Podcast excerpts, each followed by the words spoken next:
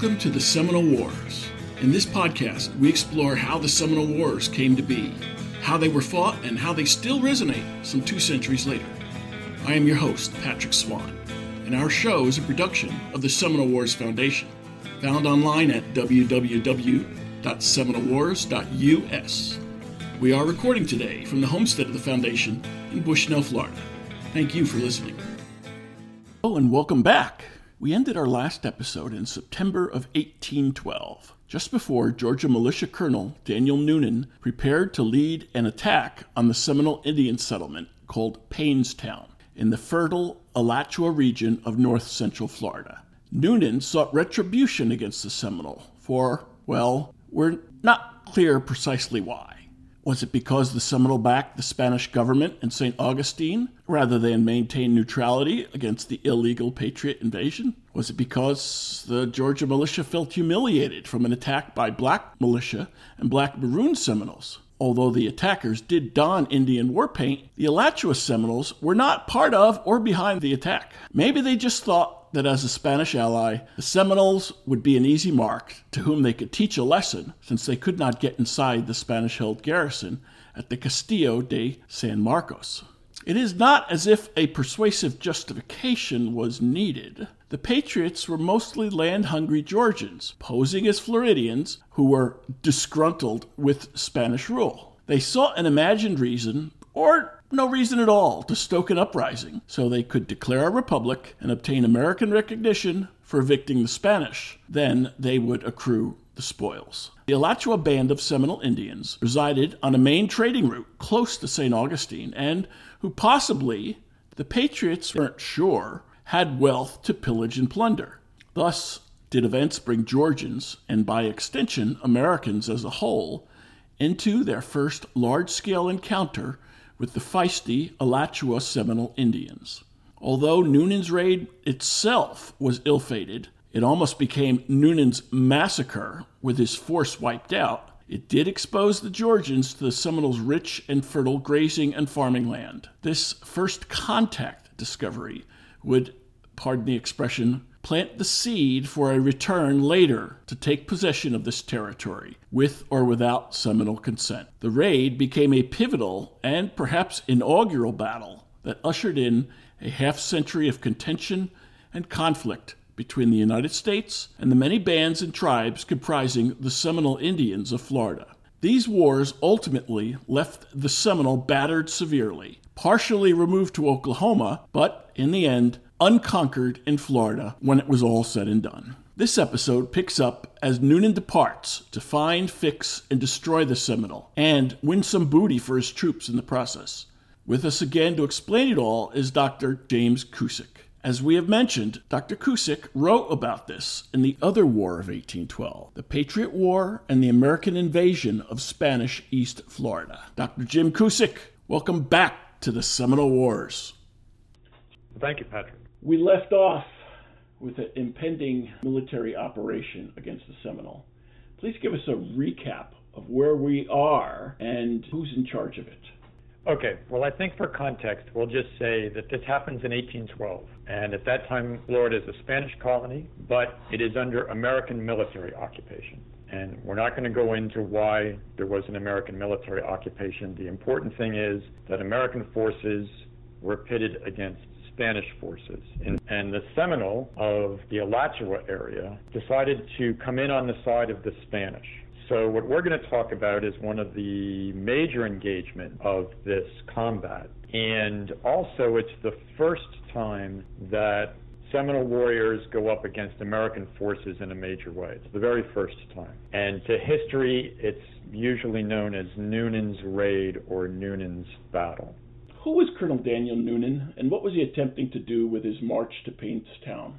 Colonel Daniel Newnan was uh, by birth from North Carolina, attended the University of North Carolina at Chapel Hill, relocated to Georgia, became Adjutant General of Georgia, and at this time, in late September of 1812, uh, he was in command of the Georgia Volunteers which was a contingent of Georgia militia, about 250 men, who had been brought down into Florida to support American forces there. Newnan became convinced that the American position in Florida would be untenable as long as the Seminole continued to be in the field helping Spanish forces. And he decided to make a strike against the main town of the Seminoles over in what's today Alachua County, south of where the University of Florida is, quite near to Micanopy. So he put this plan to his volunteers, and about half the men agreed to go with him. Uh, they were militia, so for many of them, their terms of service were up. Quite a few of them did not like the idea of trying to hit the Seminole in their home territory. They had come to realize that the Seminole were a formidable opponent. But this didn't deter Newnan. He decided to proceed with about 117 men. And in late September of 1812, he crossed the St. Johns River at Fort Picolata and he proceeded west towards the Alachua territory. He never reached Paynestown. What happened?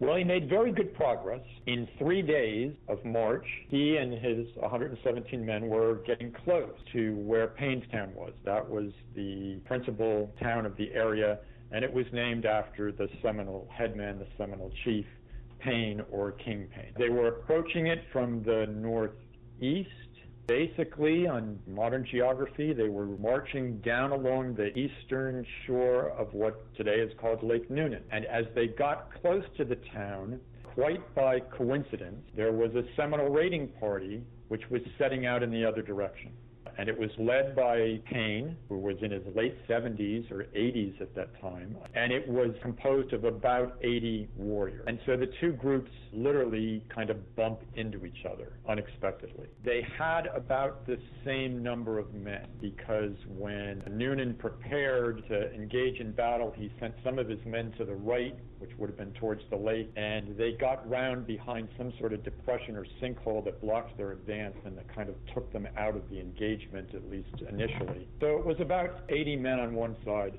versus 80 men on the other side. The Seminole pulled back because they didn't even have their guns loaded.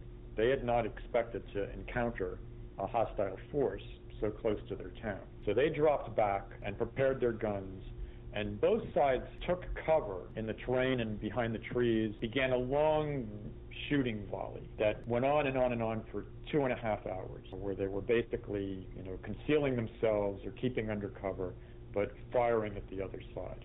The battle, dubbed historically as Newnan's Raid, was inconclusive, although both sides suffered casualties. Why was Newnan's force at a disadvantage, though? After this first engagement of two and a half hours, both sides were beginning to run low on their ammunition. They had to begin to conserve powder. For about five hours, there was a ceasefire. Newnan used that time to send mounted men, couriers, back east to get help. And he also had his men build a breastwork so that they would have protection. At the same time, there were reinforcements coming to the Seminole side. The end of five hours, instead of 80 warriors, the Seminole had 250. They outnumbered Newnan's men by more than two to one. And of course, the new warriors, the warriors who had arrived, also came with supplies of gunpowder. Newnan was pinned down. He um, uh, he couldn't retreat, at least not easily, and so his option was to wait on his couriers and hold out until he could receive reinforcement. For seven days, his men were trapped in this breastwork that they had built, repelling fire from the Seminole. The Seminole didn't attempt a, uh, an overwhelming assault, but they were keeping up kind of a steady volley of fires Again, they were still trying to conserve ammunition, and Newnan was trying to conserve ammunition. The big factor for Newnan was he was running out of food. And over the course of seven days, they had to kill the horses and eat the horses. No help came. There was no sign of any returning couriers. He was forced, basically, to retreat and fight a rearguard action against superior military force as he tried to make his way back to the St. Johns River. The first day, I think they only made it eight miles before the exchange of fire became so heated that they had to stop and build another redoubt and take shelter behind it. So this was the circumstances that he was in. He was 70 miles from safety. He was on foot He was low on ammunition. His men were low on ammunition. They were low on food, and they had to protect themselves from twice as many Seminole warriors who were mobile and could move about around. In the middle of all this, this uh, this you know extended into early October. Apparently, a late hurricane season storm came up. I don't know if it was a hurricane or a northeaster, but it blew through the area. Severe winds. The winds were snapping the pine trees in half, forced both sides to take shelter. And so, for another five or six days, Newnan had to essentially fight his way backwards towards the St. Johns River before he finally ran into a relief party um, who could defend him and tend to his wounded. He was three days going into the raid to get to Paynestown, and he was two weeks ex- extricating himself back out from it again. Hunkered down behind breastworks, low on ammunition, outnumbered. Sounds a little bit like what Major Dade's command faced. What are the similarities? What are the differences? And how close did Daniel Newnan come to emulating Dade's fate two decades later? Well, it was very similar. The major difference and the most important difference was that the ambush of Major Dade by the Seminole was a plan that had been worked out in advance. You know, they planned that, that ambush. This was an accidental engagement. Neither side had expected to encounter the other. And I think probably what Dave Newnan was that the Seminoles had expended a lot of ammunition in the original engagement, and they had to be careful with their ammunition so they could keep up a sporadic fire on him, but they uh, they couldn't really launch an assault. And uh, and of course they, you know, every you know every every day he was getting closer to the American lines, and they were getting further away from their home territory, and that that may have influenced things as well.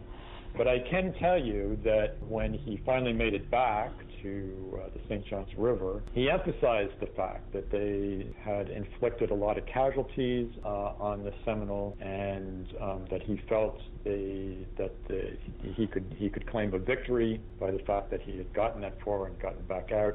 Um, but the other military commanders, American military commanders in Florida, didn't see it that way. And neither did the governor of Georgia, who said that he thought Newnan had been incredibly lucky to get out of that situation and to bring his men out of that situation alive. However, it did make Newnan famous. He was he was already well known in Georgia, and this made him uh, this made him a, a folk hero in Georgia. And there were immediately immediate calls to avenge him basically. Even the governor of Georgia, David Mitchell, who generally had not been in favor of extending hostilities in Florida, even he felt that the situation that Newnan endured called for some type of retaliatory strike.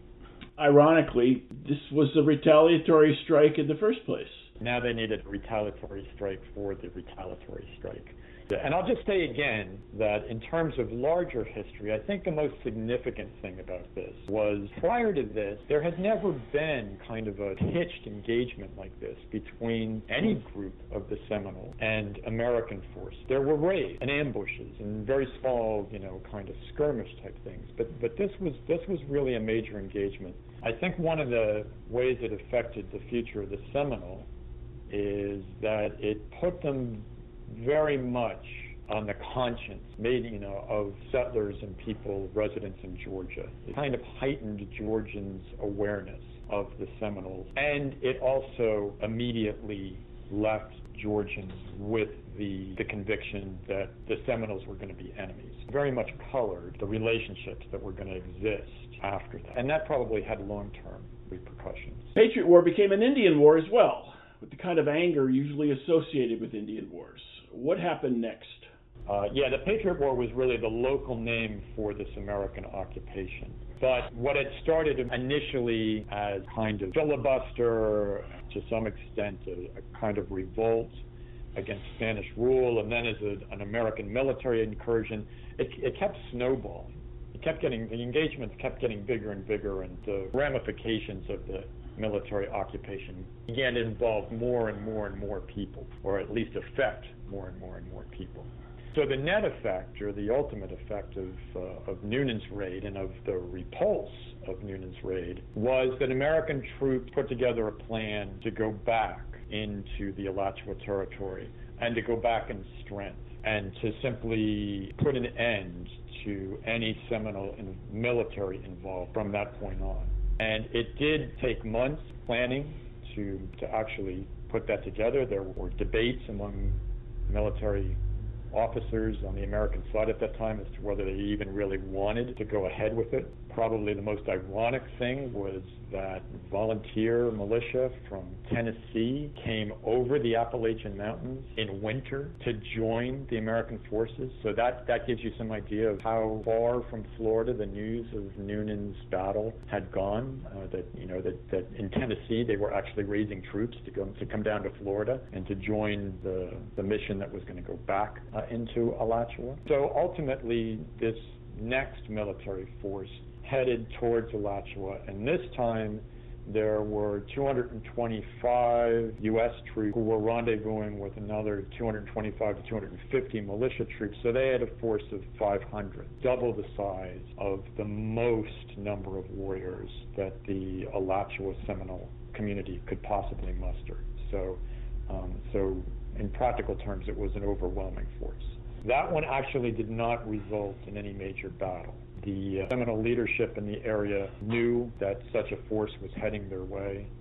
King Payne had been mortally wounded during the engagement with Newnan. He, he died a few days later on. Uh, his near kin, Boleg, uh, took over leadership of the Alachua Seminole, and Boleg made the decision not to oppose this force. Instead, he withdrew all of his people. They abandoned their town and their agricultural lands and their cattle herds uh, in Alachua, and they went west towards the Suwannee River so that so they would not have to confront this force that went in. Ultimately, the American expedition that went into Alachua in February of 1813 went in on a on a search and destroy mission. Uh, basically, they seized all the cattle, they burned the cornfields, they burned the town of Paynestown. They came across a couple small hamlets in which there were runaway slaves or black maroons still living who had not accompanied the larger community west, uh, and they took them prisoner. And after four or five days in the area, having seized everything they could seize, they then turned around and went back towards northeast Florida. Now, I do have to say, you know, you were asking about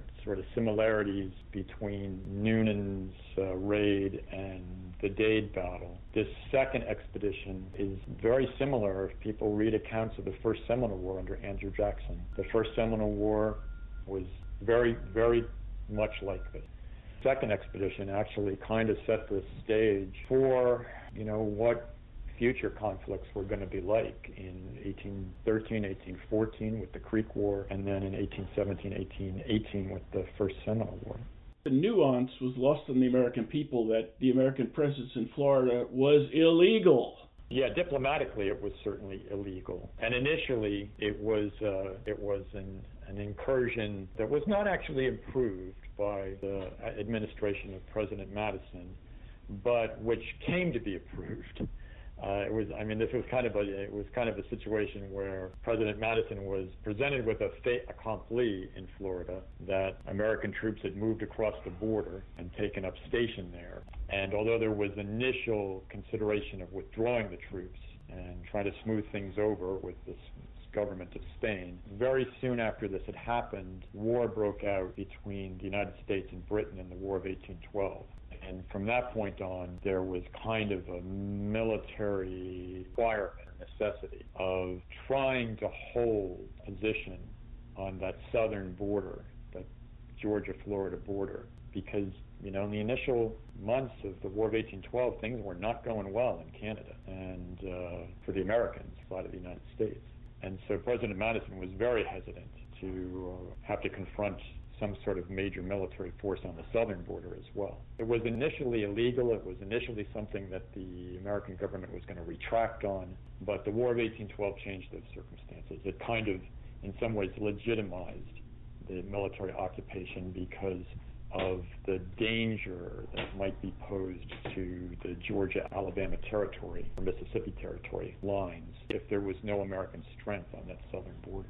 So, what was the outcome of this so called Patriot War? Who won? Yet, no one won. Very destructive war. I think I characterize it, and, and this is pretty much true, every rural landholding, plantation, farmstead, anything like that, between the St. Mary's River, which is the Florida Georgia border, and modern day Volusia County, New Smyrna, south of Daytona, everything got either looted or burned during the course of 13 months. The cattle were driven off or taken for provisions or simply killed. American troops uh, suffered a great deal, mostly from hunger and disease, but also from being in a war zone. St. Augustine was under siege for much of the time, very low on food, people streaming in from the countryside kind of crammed into the town. And when it was all over, the you know a lot of people went out to find that they were living in a devastated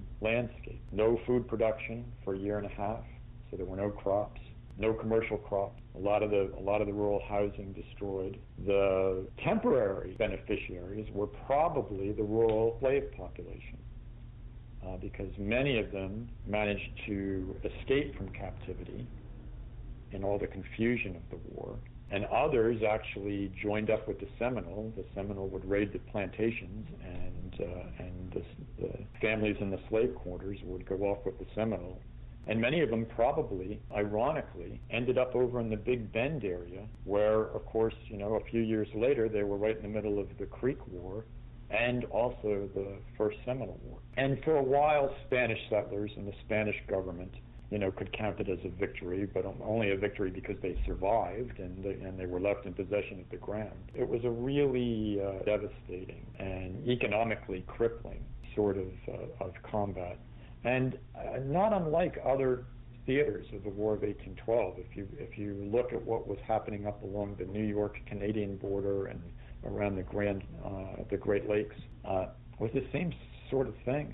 A lot of burning, of uh, rural properties and rural plantations, and uh, a lot of people turned into refugees. The Creek War was also like that. I mean, you know, the Creek War uh, was essentially won by going in and burning out major creek um, uh, creek towns and uh, destroying uh, you know crops and things to uh, force the Red Stick Creek into a position where they simply couldn't continue to fight anymore. So the whole era of 1812 was one that uh, that caused a great deal of suffering, and you know most people say the War of 1812 didn't really have a winner or a loser and didn't really resolve anything and you know the little patriot war going on in in Florida was sort of like that too.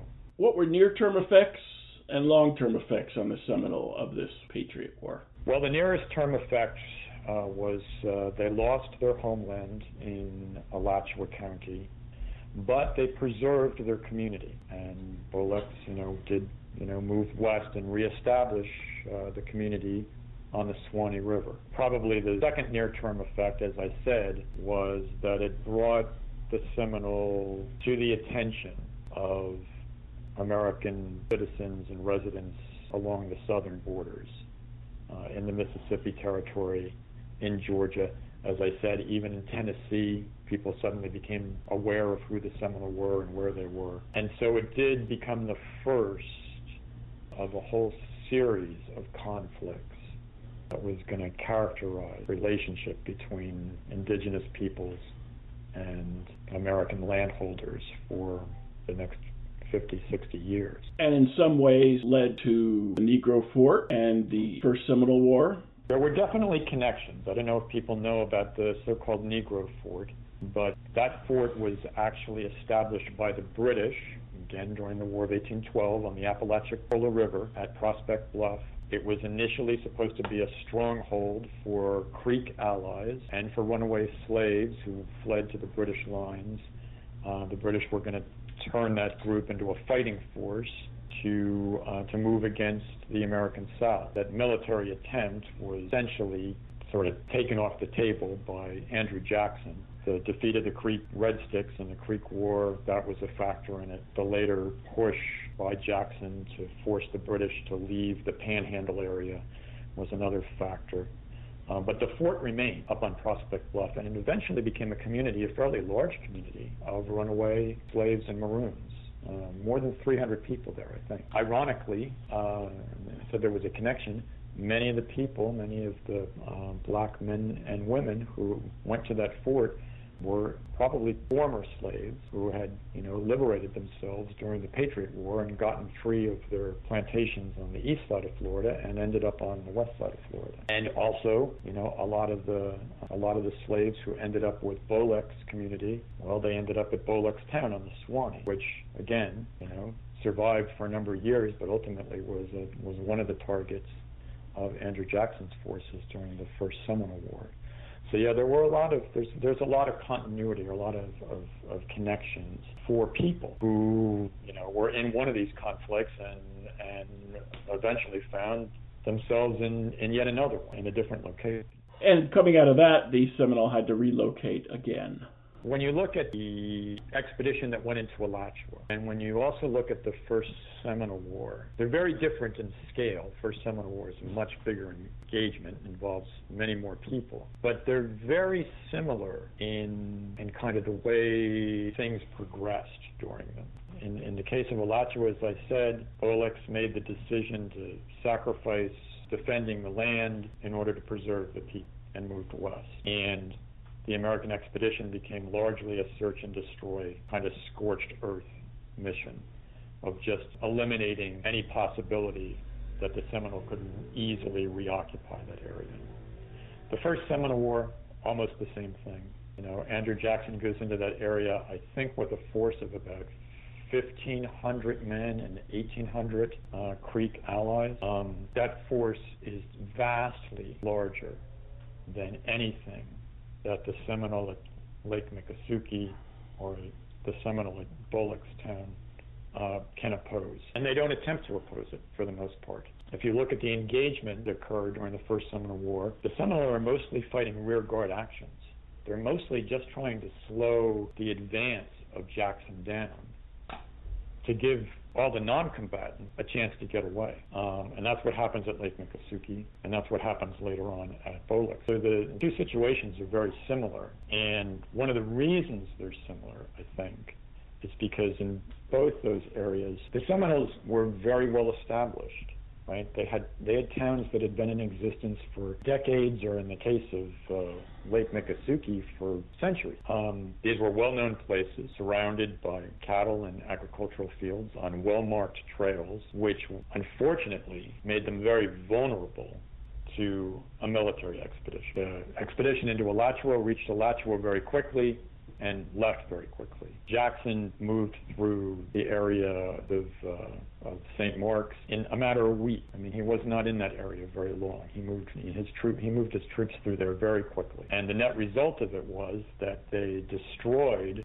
the settlements there. The people themselves retreated to other areas. One of the reasons I think that's important is because I think by the time you get to the Second Seminole War, Seminole leadership realized during the Second Seminole War that they could not fight a war or hold their own um, if they were going to try and defend towns and agricultural fields that were um, easily approached. They had already seen what had happened in the two former cases uh, when the American military um, moved against them. And that may have influenced the strategy of the Second Seminole War, which was that the Seminole kept themselves in places that were very difficult to get at, and they remained fairly mobile. And as a result, they were able to hold their own for a period of seven years against American military forces.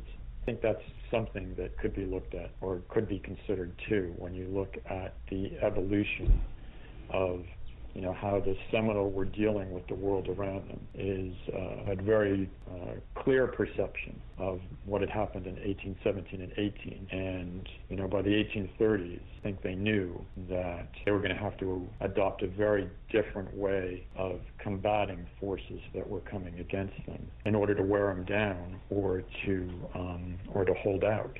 Where do we see signs of the Patriot War in the landscape today? In Florida or in Georgia? Well, there's not a lot of signs of it. Lake Newnan, of course, is still there, and it's still in a very rural area. The principal uh, little communities in that section of Alachua County are Rochelle and Windsor, always been small. I think that there's a historic marker near Rochelle, uh, which is actually dedicated to the history of Rochelle, but it opens up, its opening statements are about Newnan's raid in that area. And then I also think that there's a marker over near Windsor, which is close to the area where Daniel Newnan made his first stand behind the, behind the first breastwork. That is a marker from the Daughters of the American Revolution, in fact.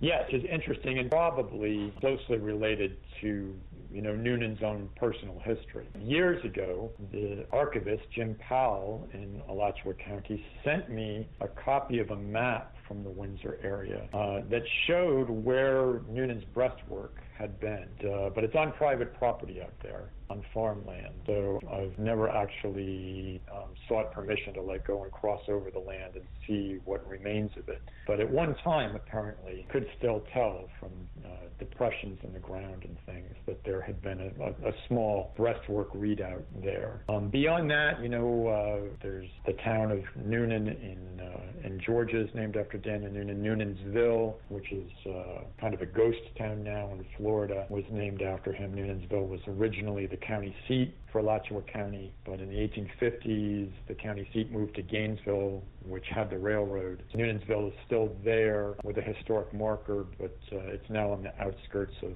Alachua, uh, which is another small community um, in Alachua County. And then there have been archaeological surveys uh, done to locate Paynestown. And the location of Paynestown is known now. Um, uh, and there's been some preliminary excavation there, enough, I think, to determine that that particular site was burned, you know, what we know historically about Paynestown. So that's also been verified. Jim, why should Newnan's raid and its after effects be better known to Floridians specifically and Americans in general? Well, I think uh, for Floridians, it's an important part of the 19th century history of Florida, and it's a key part to understanding and I hope appreciating the tremendous challenges and and also the tremendous obstacles that the Seminole and also the Miccosukee of Florida have had to overcome through, through the past two centuries. They, um, uh, I think that's probably the most important part of the story, which is uh, to realize that uh, um, the Seminole tribe of Florida and the Miccosukee tribe of Florida have maintained themselves in the state and have protected themselves and have, uh, you know, achieved um, the society and culture that they have today through, you know, more than 150 years of intense struggle and actually armed combat. Modern Floridians should have an, should I think have a greater appreciation for the fact that uh, as indigenous peoples of Florida, they deserve a lot of respect and certainly have a claim to uh, being Floridians that's almost superior to anybody else's claim, probably because of the what they had to go through to maintain their identity and their culture. The Seminole weren't going out looking for trouble, but this seems to be the beginning part of where trouble came looking for them. That maybe has not really stopped up to the present day. How do you feel about that? I haven't really been into the area of where the Miccosukee tribe lives so much. I've been down to Big Cypress and other Seminole communities many times. And uh, Seminole culture, Miccosukee culture are both extraordinary cultures. And we, I mean, you know, Floridians should feel lucky to have such a vibrant Native American culture as part of their state. But I do think that to some extent we also have an, an obligation to educate our 20 million residents now in where Florida came from, where modern Florida came from, and of the significance of, of many of the different populations that we that we have in the state. We, we don't do a good job of teaching state history uh, in the state of Florida. One consequence of that, it makes a lot of our history invisible when it shouldn't be. What else have you written about the Seminole or the Seminole Wars? I did a uh, article, a book chapter about uh, about Payne, the leader of the Alachua Seminole, and that's kind of why I know a little bit about what his his policy was during the early 1800s. Uh, and then Sherry Johnson, professor of Latin America and colonial America at FIU, and I um, edited a book on Andrew Jackson in Florida. was a reader that consisted of previously published articles in the Florida Historical Quarterly and then some new essays written by Jackson scholars. And of course, you know, a, a significant portion of that deals with Jackson in the First Seminole War. You know, we also we also deal with his with his time as governor as well in that book. So that's what that's primarily what I've worked on. That's related to Seminole history and to the history of the Seminole Wars. I've kind of moved into a different area now. I'm working on a book now, which is actually going to be about uh, uh, crime investigation in colonial Florida. Um, uh, it, do, it does have a Seminole link to it because I have a case where a convict in uh, in St. Augustine uh, kills a Seminole warrior and wounds another one, the governor um, has to move very quickly uh, to apprehend the convict and to try him uh, because this killing took place at a time when Seminole, again, many of the Alachua Seminole were congregating near Seminole as part of a, of, of, a, a, a talk with the governor that was going to occur. And he had to hold various meetings with the kin of the slain man and the wounded man, who of course wanted to know what the retribution was, you know, what the justice was going to be against the, the convict who had committed the killing. So uh, kind of an, an, an interesting court case because um, of its direct involvement with a, a crime against uh, a Native American. Those are the things that I'm largely working on, and uh, I try and keep up with you know all the new work that's coming out uh, on uh, both the Seminole Wars and the history and culture of the Seminoles.